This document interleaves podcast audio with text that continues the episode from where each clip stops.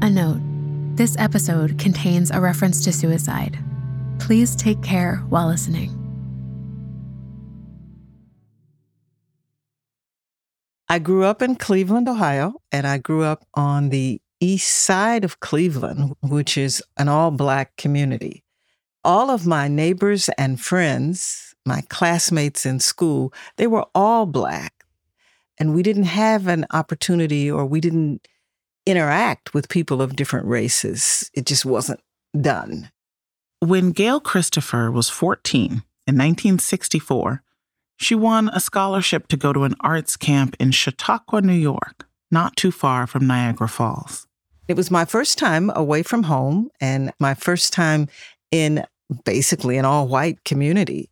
So it was an adjustment. So you can imagine going off to this encampment into this community that was all white with the exception of some of the wait staff and housekeepers, and one other African-American student was on the campus. Other than that, this was my immersion experience in white America. Gail had a roommate who was white, and she was from the other side of Cleveland, the west side. We were roommates, and we had the top room in our little Victorian house, and we had bunk beds, and we became friends. We just got to know each other, and I talked about my family, and she talked about her family. I learned, for instance, that she was an only child and that her father was a Cleveland police officer. She learned that I had siblings, and my father was a truck driver. And we just shared. We shared meals together. We walked to and from the major venues and centers and just got to know each other very well. And then, before I knew it, the summer was over. It was time to go home. But right before she was to leave Chautauqua, Gail experienced something that would fundamentally change how she saw the world.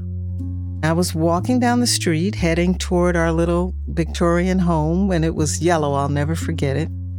And I saw an ambulance in front of our house. And so I picked up my pace, I ran to the front porch, and our house parents were on the front porch, and they were carrying my roommate out on a stretcher. She was clearly unconscious. I asked the house parents, what happened? What's going on? And they told me that she had attempted suicide. And they were taking her to the hospital. And so I ran upstairs to our room we had shared for some reason. That was my impulse. And there on her bed, the lower bunk, she had left a note for me. And the note said, I'm kind of choking up as I tell this story, but the note said, "Dear Gail, I've come to know you and think of you as a dear friend. But my father has taught me to hate Black people. And I don't want to live that way anymore."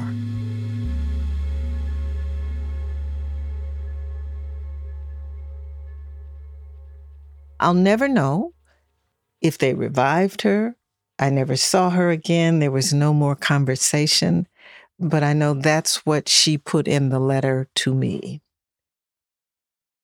The idea of going home to that way of thinking and living was too much for her to cope with. Believing what her father had taught her, which was to hate people like me. You know, hate was a very strong word in the mind of a child. And I felt it when I read that note. And I remember feeling so sorry for her. My primary response was to wish that she didn't have to live with that kind of confusion and pain. Can you introduce yourself, please? I am Gail Christopher, Executive Director of the National Collaborative for Health Equity, former Senior Advisor and Vice President to the W.K. Kellogg Foundation, chair of the board of the Trust for America's Health, and mother of Heather McGhee.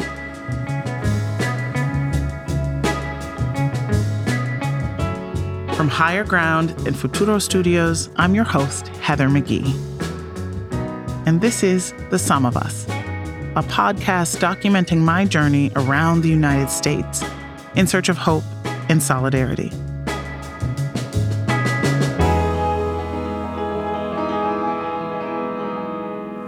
Yes, it is. Who's there? Look. Who is it? I want to see. You got to tell me. It's Nana. Nana? Oh.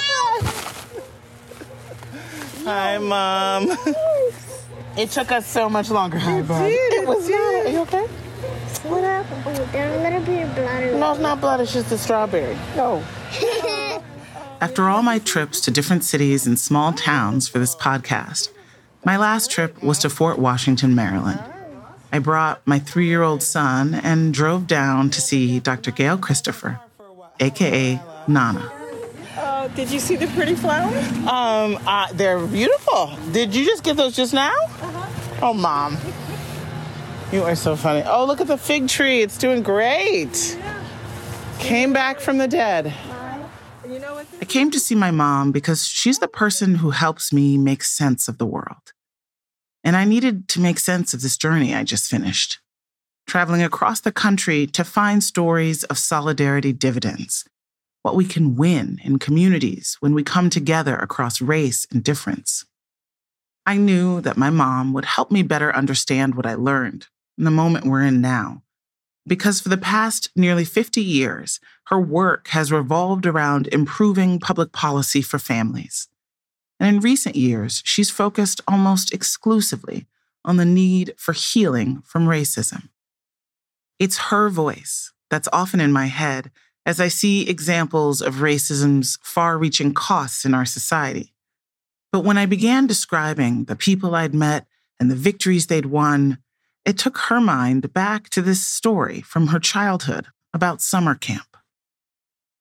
So to me, Mom, when I first heard you tell this story, it felt like this was the moment that the seed of the emotional need for you to create spaces for racial healing was planted, where you knew that racism cuts, it destroys, it can kill, and that we all need to be healed from it. Mm-hmm. Mm-hmm. Mom, did you, yeah. What did you think about white people before Chautauqua, before this immersion experience? Well, I don't think I did a lot of conscious thinking about white people.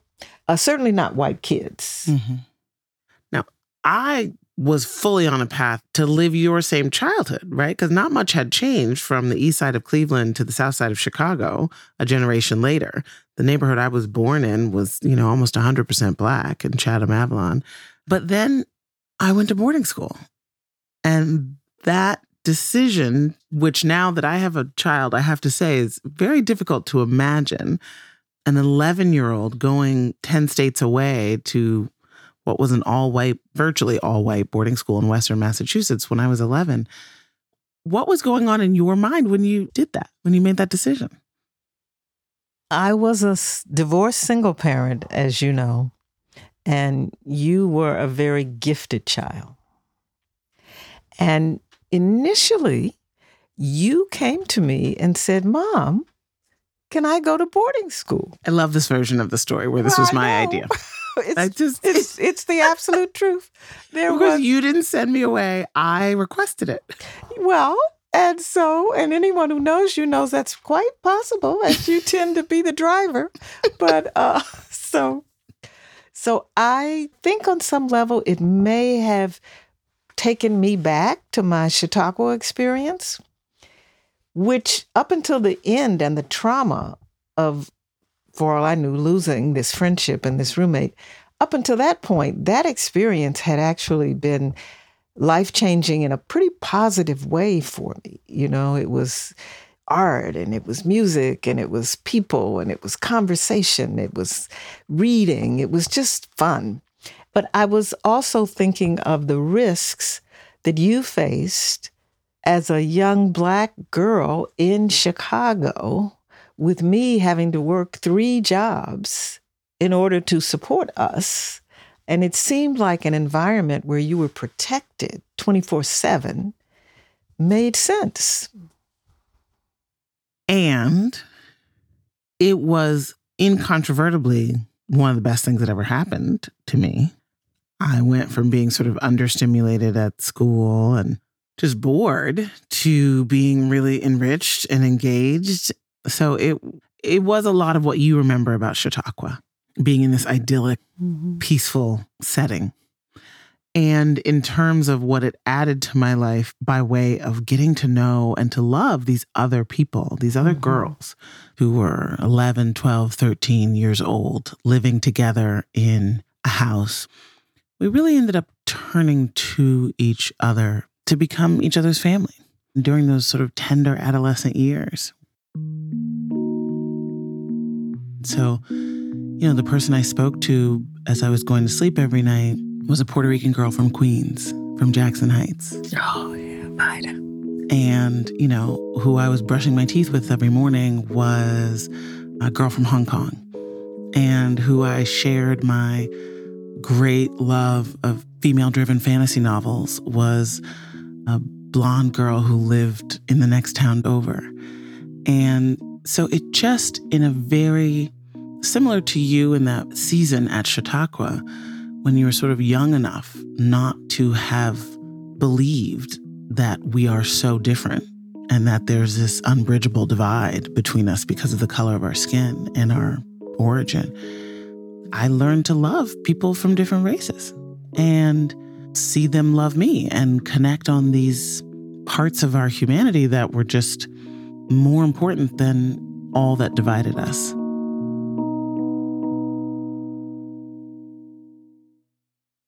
What you're saying is so validated and documented by the limited amount of research that we have in terms of how do we counter this propensity to believe in a hierarchy of human value. You know, how do we overcome our biases and our obsessions with this notion of because we're different, you know, we're less or more? And the evidence that's there says it's through meaningful relationships and interactions. This is how we overcome racism in America. My mom knows that in order to dismantle racism, we have to change laws and practices and policies. But she and this journey have shown me how much changing laws requires people to link arms with one another, to be in relationship with one another. That's what you lived. That's what I lived unknowingly in this small town of Chautauqua. It's funny. In almost every single one of the stories on this podcast, a cross-racial friendship has been at the heart of it. It's been the key to securing victories, to more people winning nice things like clean water, higher wages, voting rights. But an authentic cross-racial relationship? When our society is so segregated and there's so much isolation and distrust, well, it seems like a really hard thing to come by. Like everything around us is set up to prevent us from forming these relationships. But sometimes people beat the odds. They come together despite everything telling them not to. And I think there are some key factors that allow this to happen. Allow them to form the kind of relationships that change the world.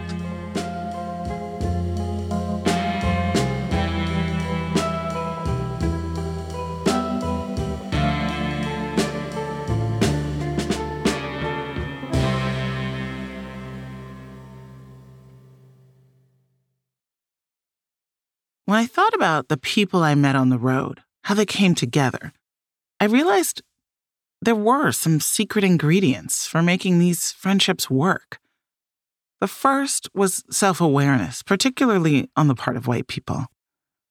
I remember in Kansas City, Bridget Hughes, a white fast food worker, reflecting on what she'd been taught her whole life. I grew up in a very narrow-minded, traditional family that, you know, had some of these same, like, views that are going on in society today of there's no commonality between me and a Black worker or, you know, the Latino workers are taking all the jobs. Bridget's ability to question the attitude she was raised with made her open to a friendship with someone very different from her. Being self-aware is not all it takes to build these relationships, of course. Think about Terrence Wise, the Black fast food worker in Kansas City, and he told me how hard it was for him to imagine becoming friends with someone like Bridget. This was my first time seeing Bridget, you know, and I'm like, what is this white lady doing here? But Terrence showed grace. He worked past his suspicion to reach out across lines of difference. We was on strike somewhere, and I just grabbed the white worker's hand, you know what I'm saying? You've never done that in your life. Hold a grown white man's hand. Talking about you gonna march or do anything together. That's when it really hit me, I think. But yet, the movement changes you.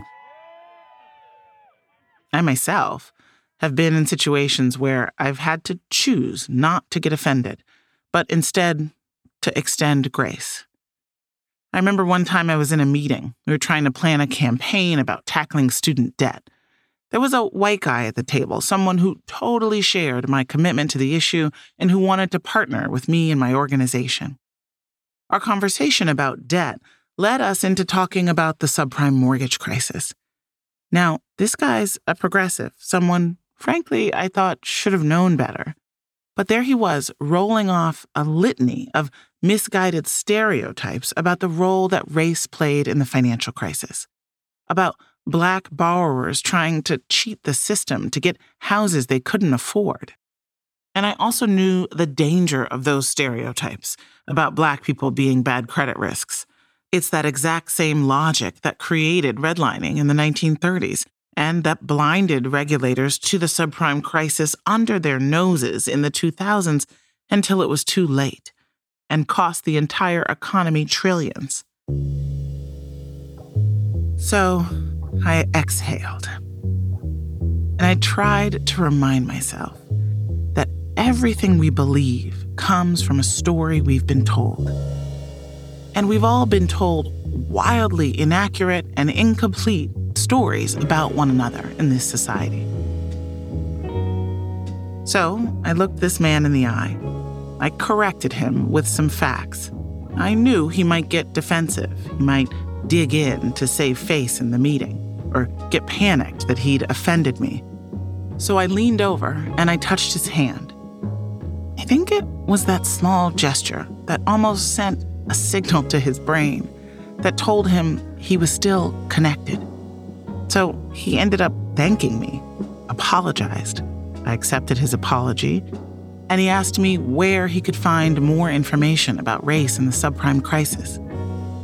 I didn't know then, but 3 years later, I would write a chapter about race and the subprime crisis in my book, The Sum of Us.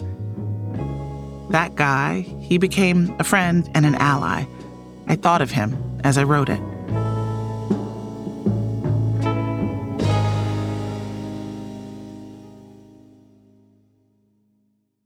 So often, it's the fear of offending people that stops us from making these cross-racial alliances. So my advice, if you've ever stumbled, is have a little bit of grace with yourself. When you've thought or said something offensive, try to hold it lightly. Look at it and say, well, look at that old story that came up. Who told me that? Where did it come from? Stay open to new information and let the old story slip through your fingers. Another lesson I learned on my journey upended for me one of the biggest maxims about organizing. In social change, there's a principle called proximity, the idea that you've got to be close to the issue and the pain of those most impacted. Now, that's undoubtedly true, but my journey also showed me that there's some truth in the flip side, too. That sometimes you've got to come from away.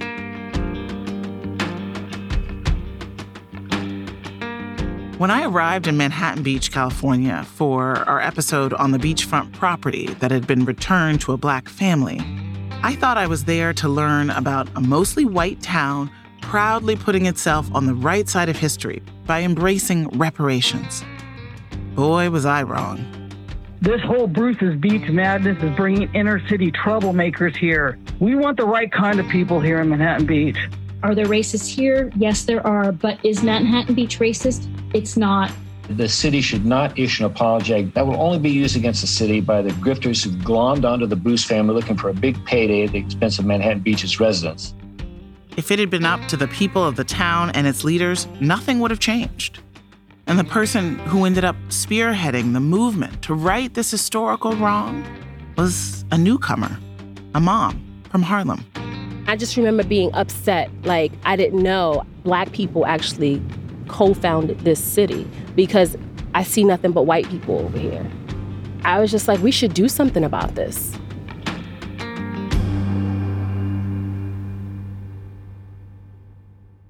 In Minden, Nevada, for our episode about the siren that sounded to warn Indigenous people to get out of town, the people closest to that intense sound seemed almost hypnotized by it. I like it because I know what time it is when it comes off. I like that. I think it's a good thing. No, we're not shutting it down. No, that's a tradition out here. It's been that way. It's clockwork dominance of their daily lives made it hard for even people who weren't particularly attached to the siren to sort of snap out of complacency about it just always being there. The activism that woke everyone up came from a tourist, basically, to the region, and a man who had multi-generational family roots in the area, but who had spent most of his life away. How do I do a presentation about the siren to people that it's just an everyday occurrence to them? How do you educate folks to really understand the significance of what it means? And in Maine, the whitest state in the nation, where everyone who's not born there is considered from away, it was Somali people who revived a dying mill town and helped rescue a family farm. I said, would you rather look out across that field and see Somalis out there hoeing corn and growing their food and making a living? Or would you rather look at a trailer park or a solar farm? The Somali Bantu people whose communal culture gives them the best shot at the cooperative farming model that might just save local agriculture in the U.S., those people came to Maine from halfway across the world. But then again, how American is that? It's the collisions of cultures, the meeting of people, the challenging of assumptions and expectations that produces breakthroughs. Research tells us that it's the discomfort, the friction of having your worldview expanded by people who see things from a different angle, that makes diverse groups better at problem solving. What I take from this lesson is that it's okay to get involved in a fight that's not especially your own, as long as you do it with humility and curiosity, and always in service of the people who are most impacted.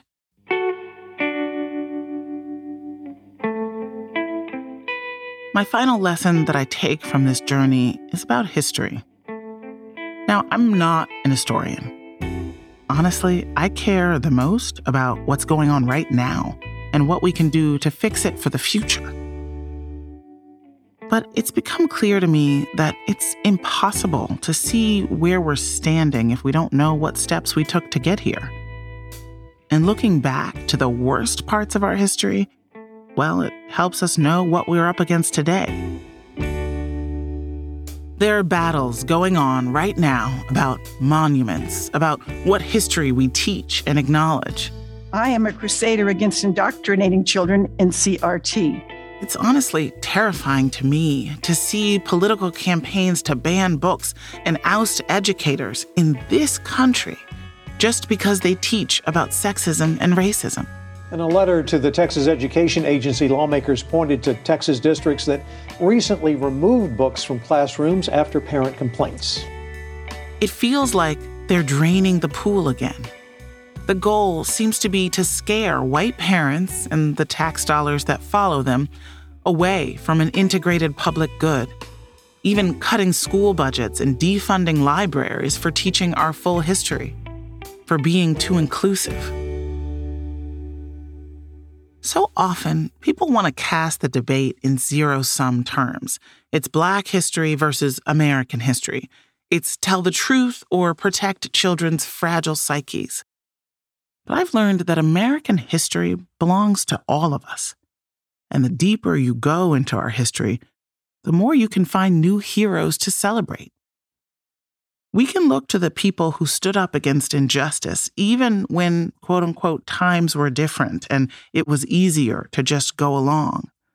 We can give people today a moral choice and say there is a tradition of heroes that is as real as the tradition of oppression and injustice, and that you can't understand one without the other.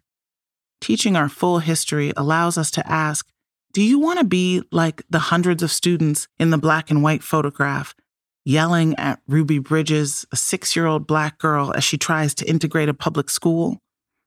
Or do you want to be like the hundreds of white students who boarded buses for the South to register Black voters during Freedom Summer?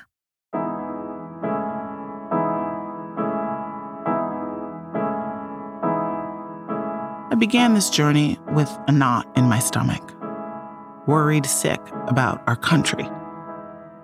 But I'm ending it fundamentally more hopeful than when I began. Because I know that people making decisions made the world as it is, and that people making better decisions can change it. Nothing about our situation is inevitable or immutable, but you can't solve a problem with the consciousness that created it. The antiquated belief that some groups of people are better than others distorts our politics, drains our economy, and erodes everything we have in common, from our schools to our air to our infrastructure. My mother learned about the steep costs of racism, to all of us, when she was just a child. But for so much of my life, I think I tried to avoid this basic truth, tried to puzzle out our country's problems in spreadsheets and find fixes fit for white papers. But now I see that we don't really need more policy solutions. We need more people willing to come together to fight for them. We have to fight now. We have to fight now. This cannot sit. Because when we do, we all win. Everywhere we go! Everywhere we go! People wanna know! People wanna know! I set out on this journey to piece together a new story of who we could be to one another and to glimpse the America that's becoming. Where, yes, we do grow more diverse every day, but perhaps the proximity of so much difference will force us to admit our common humanity. Since this country's founding, we haven't allowed our diversity to be our superpower. And the result is that the United States is not more than the sum of its disparate parts. But it could be.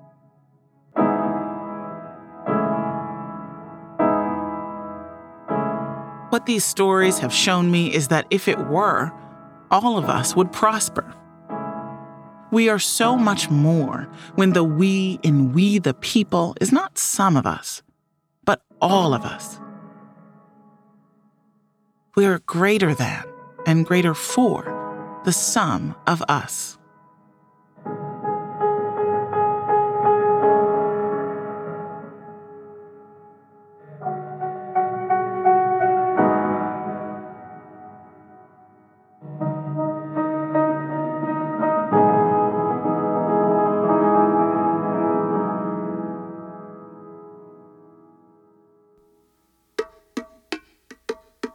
From Higher Ground, this is The Sum of Us, created and hosted by me, Heather McGhee, and produced by Futuro Studios.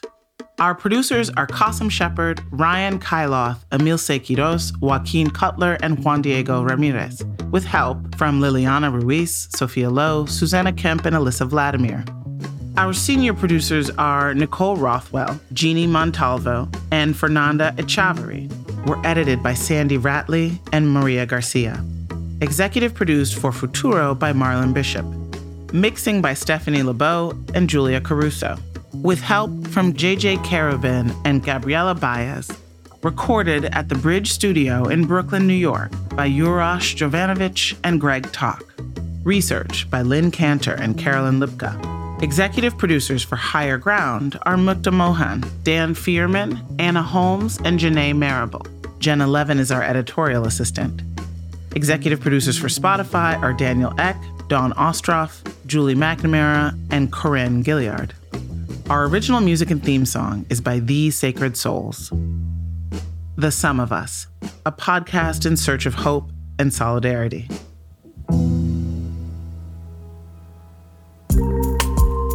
Futuro.